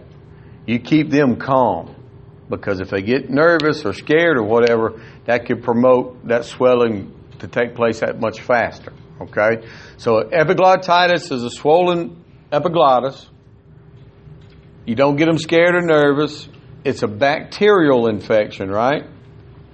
And the red flag thing, this, this, their throat hurts so bad that they won't swallow.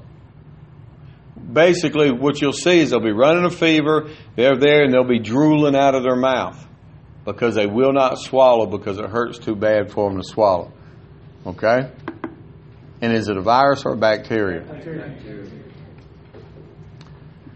Epiglottitis is a serious inflammation of the epiglottis caused by a bacterial infection, predominant in children, but can happen to anybody.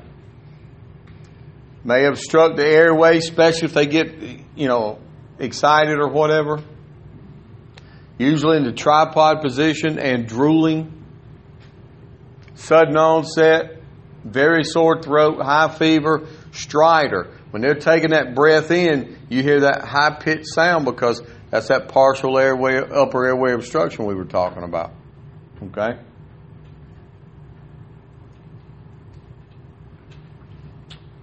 And most definitely could be life threatening. Pneumonia, I think uh, fairly common, I guess. What is pneumonia? It's fluid in the lung. Yeah. Fifth leading cause of death in the United States.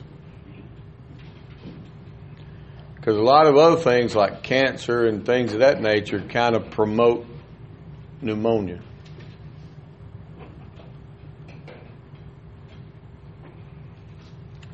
Presents as localized infections in the lungs, can become systemic. Productive cough with purulent sputum, pleuritic chest pain. Again, the oh, excessive mucus.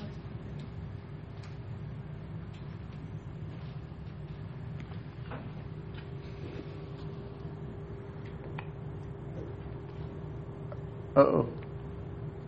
All right, pertussis or whooping cough.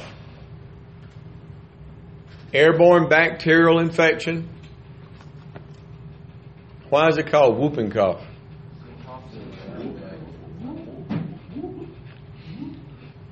We know there it is, right? Mostly affects kids younger than six years of age, is highly contagious. Uh, cold like symptoms, but dramatic coughing spells.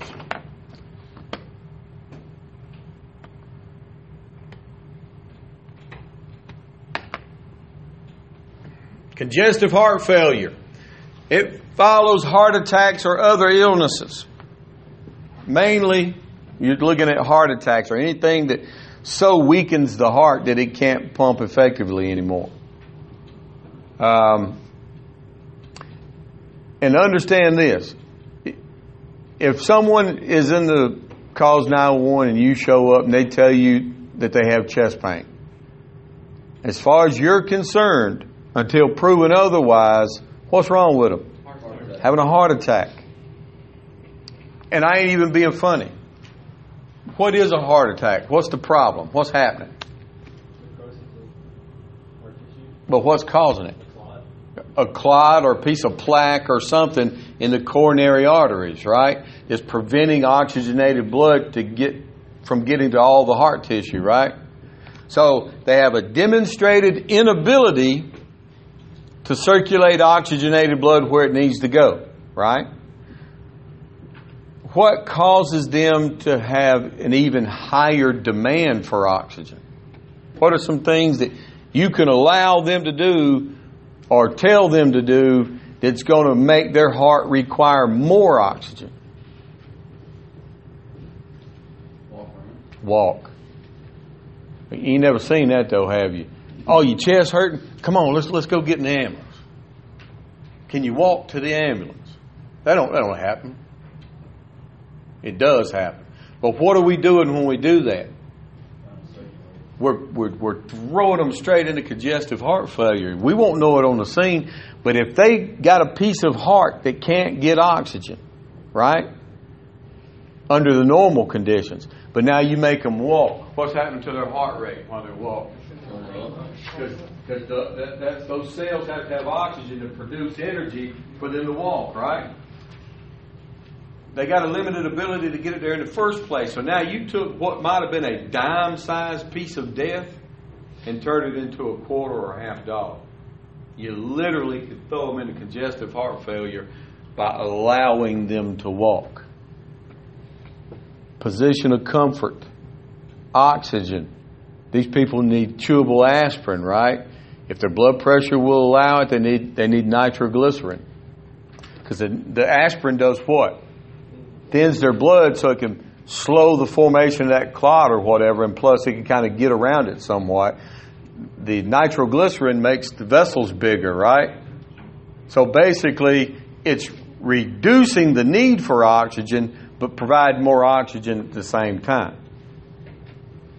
If that makes sense. Do not let these people walk. If there's a paramedic or EMT or whatever else on the ambulance and you're on the fire truck or whatever you own, if they say, hey, come on, buddy, let's, you do the right thing.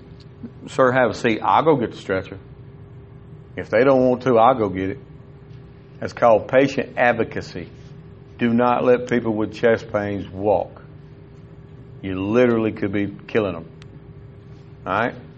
That's twice I was on a soapbox today. Congestive heart failure following a heart attack or other illness, the heart is failing as a pump. It can't eject that 70 milliliters, right? results in pulmonary edema. Fluid backs up. If it ain't circulating like it's supposed to, it's going to back up, right? And depending on where that death is, is going to dictate where that fluid backs up to first. Hypertension, history of coronary artery disease, atrial fibrillation, difficulty breathing with exertion, sudden attack of respiratory distress, coughing, feeling like they're suffocated, cold sweats, tachycardia, all these things go hand in hand with not being able to catch your breath.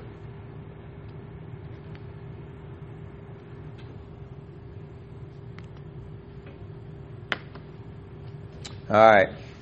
Wet lungs versus dry lungs. And you could probably say this. Is that necessarily correct? Dry lungs are associated with emphysema. Wet lungs are associated with chronic bronchitis.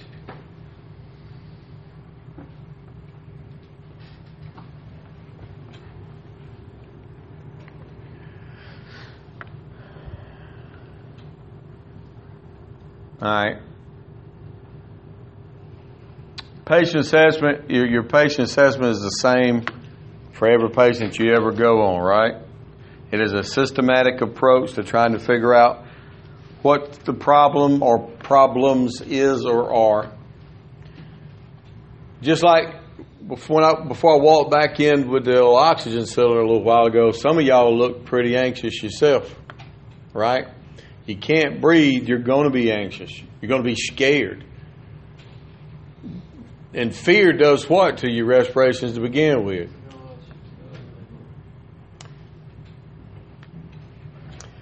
Uh, respiratory distress patients may be some of the most ill and challenging patients you will encounter. I'm going to tell you, working a cardiac arrest, someone is already dead. That's that's never really bothered me a whole bunch as far as making me nervous or, or apprehensive myself. It's the ones that are about to die that always caught my attention and made me apprehensive and nervous and want to make sure I didn't do nothing wrong. Uh, and that's true. Someone can't catch their breath. They absolutely will be anxious. And as soon as you get there, I mean, it's some of y'all have seen it already, so I ain't telling you nothing you don't already know. But that will that will play with you. So it's important to understand and really have your patient assessment skills down, right? It's got to be systematic. All those practice calls you go on, the ones in the back of your mind, you might even be thinking, "Yeah, they really didn't even need to call me." Those are the practice ones. Those are when you get your patient assessment skills so refined that when you walk to the door and you see this, you ain't got to think about what to do. It's just second nature. It's muscle memory for the brain. Okay? Scene size up is all the same. Your, your, your safety is primary. And then respiratory emergencies, how common do you think it is that, that you might never really get out of the primary assessment with some of these patients? If you can't fix and assess and fix the airway, the breathing, the circulation, you're not going to check their left calf for nothing, right? You know what I'm saying? If the breathing's jacked up, you're going to work on that. And if it's bad enough, you'll work on that till you get them to the hospital. So you'll never get out of primary assessment. But it stays the same. ABCs, then you make a transport decision, right? Are they a priority patient or not? If they are, you're off the scene how fast? And listen to me, if they're having difficulty breathing, they are a priority patient. They are. Signs of life threatening respiratory distress. oh. Altered mental status. If they're unconscious or, or not mentating properly, that means their difficulty in breathing has started to affect the brain. That's definitely potentially life threatening. Severe cyanosis. Where's cyanosis the most severe? If you have it out in your hands and feet, or if you had it on your chest and abdomen. Yeah, that's called, that's called central cyanosis. This is acrocyanosis in the arms and legs. Central cyanosis definitely indicates a worse problem. Absent or abnormal breath sounds, audible stridor. If, well, if, if when they inhale, you hear that high pitched sound, that inspiratory sound, that's uh, potentially life threatening because that airway is in the process of swelling shut. One to two word dyspnea. coughing or uncontrolled coughing, I guess. Tachycardia, if their pulse rate's over 130 a minute, they're struggling. Okay? Changes in respiratory rate or rhythm, pallor, diaphoresis, presence of retractions and or the use of accessory muscles, tripod position. All these things tell you that this is a priority patient. Form your general impression. The primary assessment, like we said,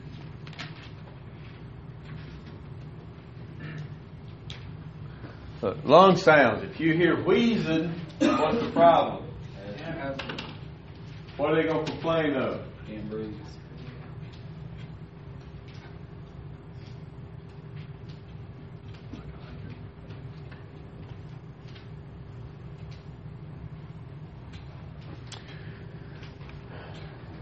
Ask your OPQRST questions, get your sample history.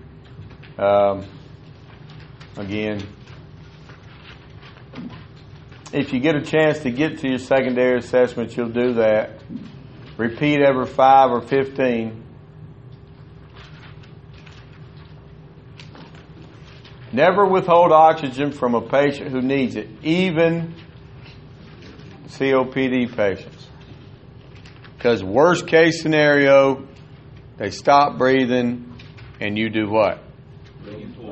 Breathe full.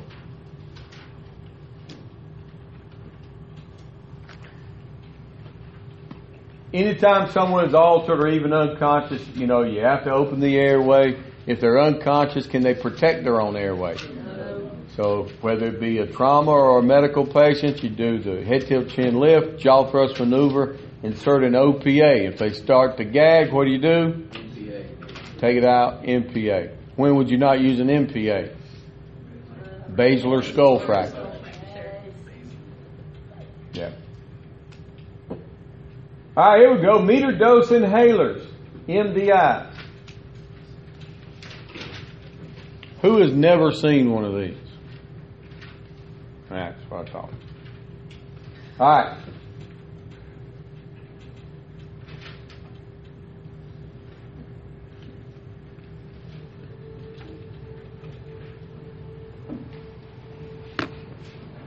Members.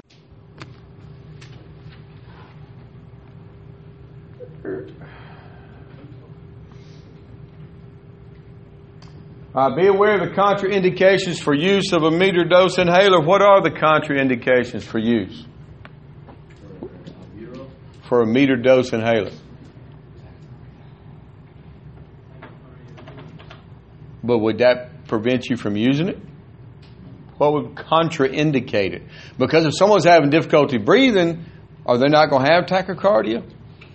Yeah. Now, does albuterol cause tachycardia? Yeah because of them, them beta properties, right? But what come first, the chicken or the egg?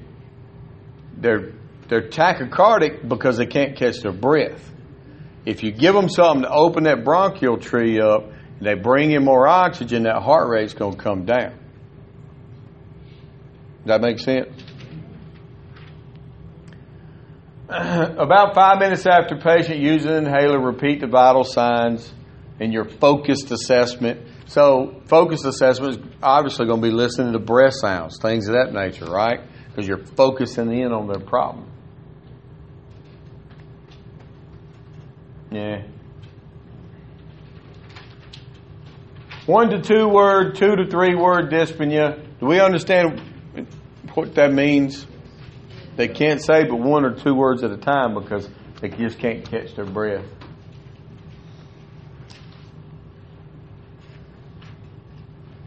We're not doing IVs yet. All right, acute pulmonary edema. What do you think you're going to do for that? Give them oxygen, right? Position of comfort.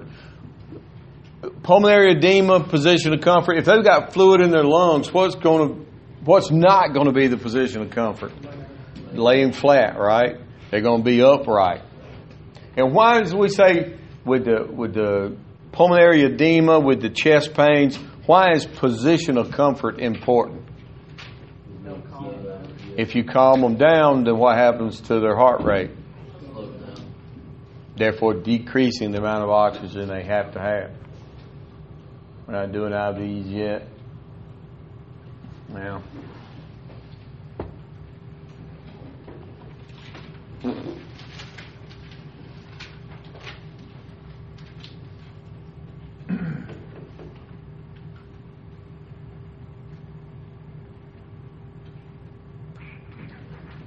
Yep.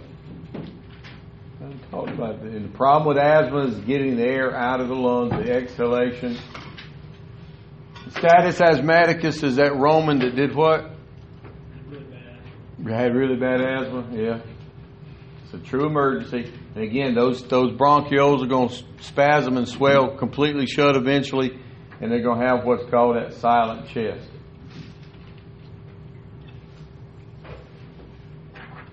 You definitely want to have advanced life support on the scene for an asthma attack. An anaphylaxis or anaphylactic reaction. What do they have to have? Got to have epi. First, if the, whatever they're reacting to, you want to make sure that that's out of the equation. And if they're having an anaphylactic shock, you treat them with a diesel bolus, right? Get on that pedal so you get them to the hospital. But they have to have epinephrine to absolutely live. ABCs. And again, I'm not. I'm, I'm flipping through all these things because some of this applies to the advanced class that we'll come back and talk about more. But um, at the EMT level, the management of all these things are primarily the same, right? Position of comfort and oxygen. And I will add this for the PE, the pulmonary embolism, and I'd appreciate it if everybody write this down. As an EMT and as an advanced EMT and as a paramedic, even, the best thing that you could do for a PE patient is to recognize it early. If you drag your feet, again, 5 to 10% are like fatal immediately, right? You need to recognize that this is a PE, and I'll even tell you, and you'll hear it when dispatch drops a call. Be advised, such such having complaining of uh, chest pain, difficulty breathing, and then you'll hear the dispatcher come back and say had a surgery last week, or have a history recently of breaking a leg or whatever, and that poop, your mind will click on that, and you'll say PE, even though you're not even the one running the call probably, but. Um, either way, early recognition is is the best thing that you could do for a PE patient. Pleural effusion, what's the problem there? Bless you. Something in that. Fluid, right? And which patients are we probably looking at? Cancer patients. There you go. We don't do IVs yet. What's hemoptysis? Coughing up blood. Hyperventilation could be a life threatening illness or it could be panic or anxiety. Never place a paper bag over a patient's mouth and nose. Why did people used to do that for hyperventilating?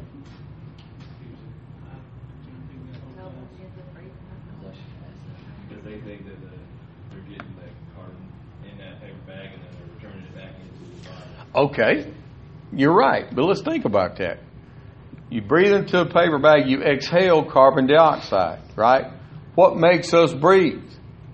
A buildup of carbon dioxide. So we're inhaling the carbon dioxide right back, right? Which is going to make us do what? Breathe more. But that's the problem, right? Yeah. So why do we do that? Make you pass out faster so you breathe. there you go. That might be a, a side benefit, but I think a lot of it is has a psychological effect on the patient. Put them on a non-rebreathing mask. That's giving them oxygen, and the more oxygen you get in, the more carbon dioxide you get rid of, right? So, don't do that. Airway obstructions, if it's an adult or a child and they have something in their airway but they're coughing pretty pretty effectively, what do you do? Leave them alone, right? Talk to them, encourage them to keep coughing. What if they're doing that universal sign, maybe not making any noise whatsoever? Well, we don't call it Heimlich though. The abdominal thrust. That's right. Yeah. And then our, while you're doing the the uh, ooh, the abdominal thrust, patient goes unconscious. What do you do? Put them down. On the ground, and then And it's, I can't remember what it's called. Three. but you're skipping something. As soon as they go unconscious and you gently put them on the ground, somebody needs to call 911. Even though you are 911, you got to just keep that in mind. Yeah. They gonna freak out. So, all right. So then, what do you do? You visualize, right, the airway before you ventilate every time. But basically, you'll do CPR now, except you visualize the airway before you ventilate every time. Just in passing out, might have relaxed the muscles that surround the trachea to the point to where it come loose. It happens. So, I had one one time where they tried to get him. It, wasn't. He was choking. It wasn't fully uh, closed up. He he kept telling us he was fine. He was fine. And told me, he said, "All right, so you drink, you drink a couple sips of water, and we'll go." And he couldn't do it. And every time he went to drink, he come right back up. hmm. So we stayed there till he drank a half glass of water.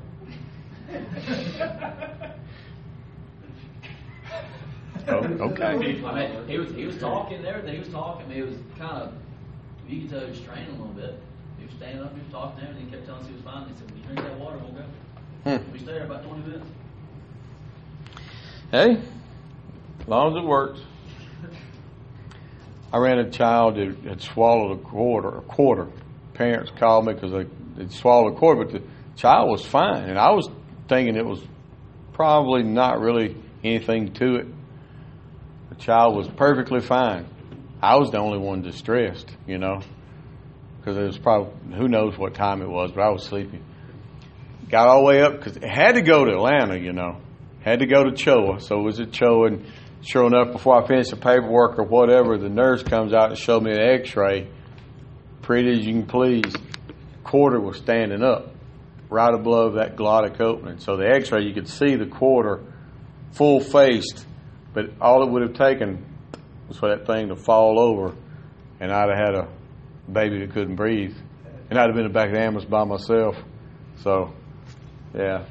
Happened to me when I was a kid. I swallowed a pinion and got stuck right here. I mean, I could breathe and everything, but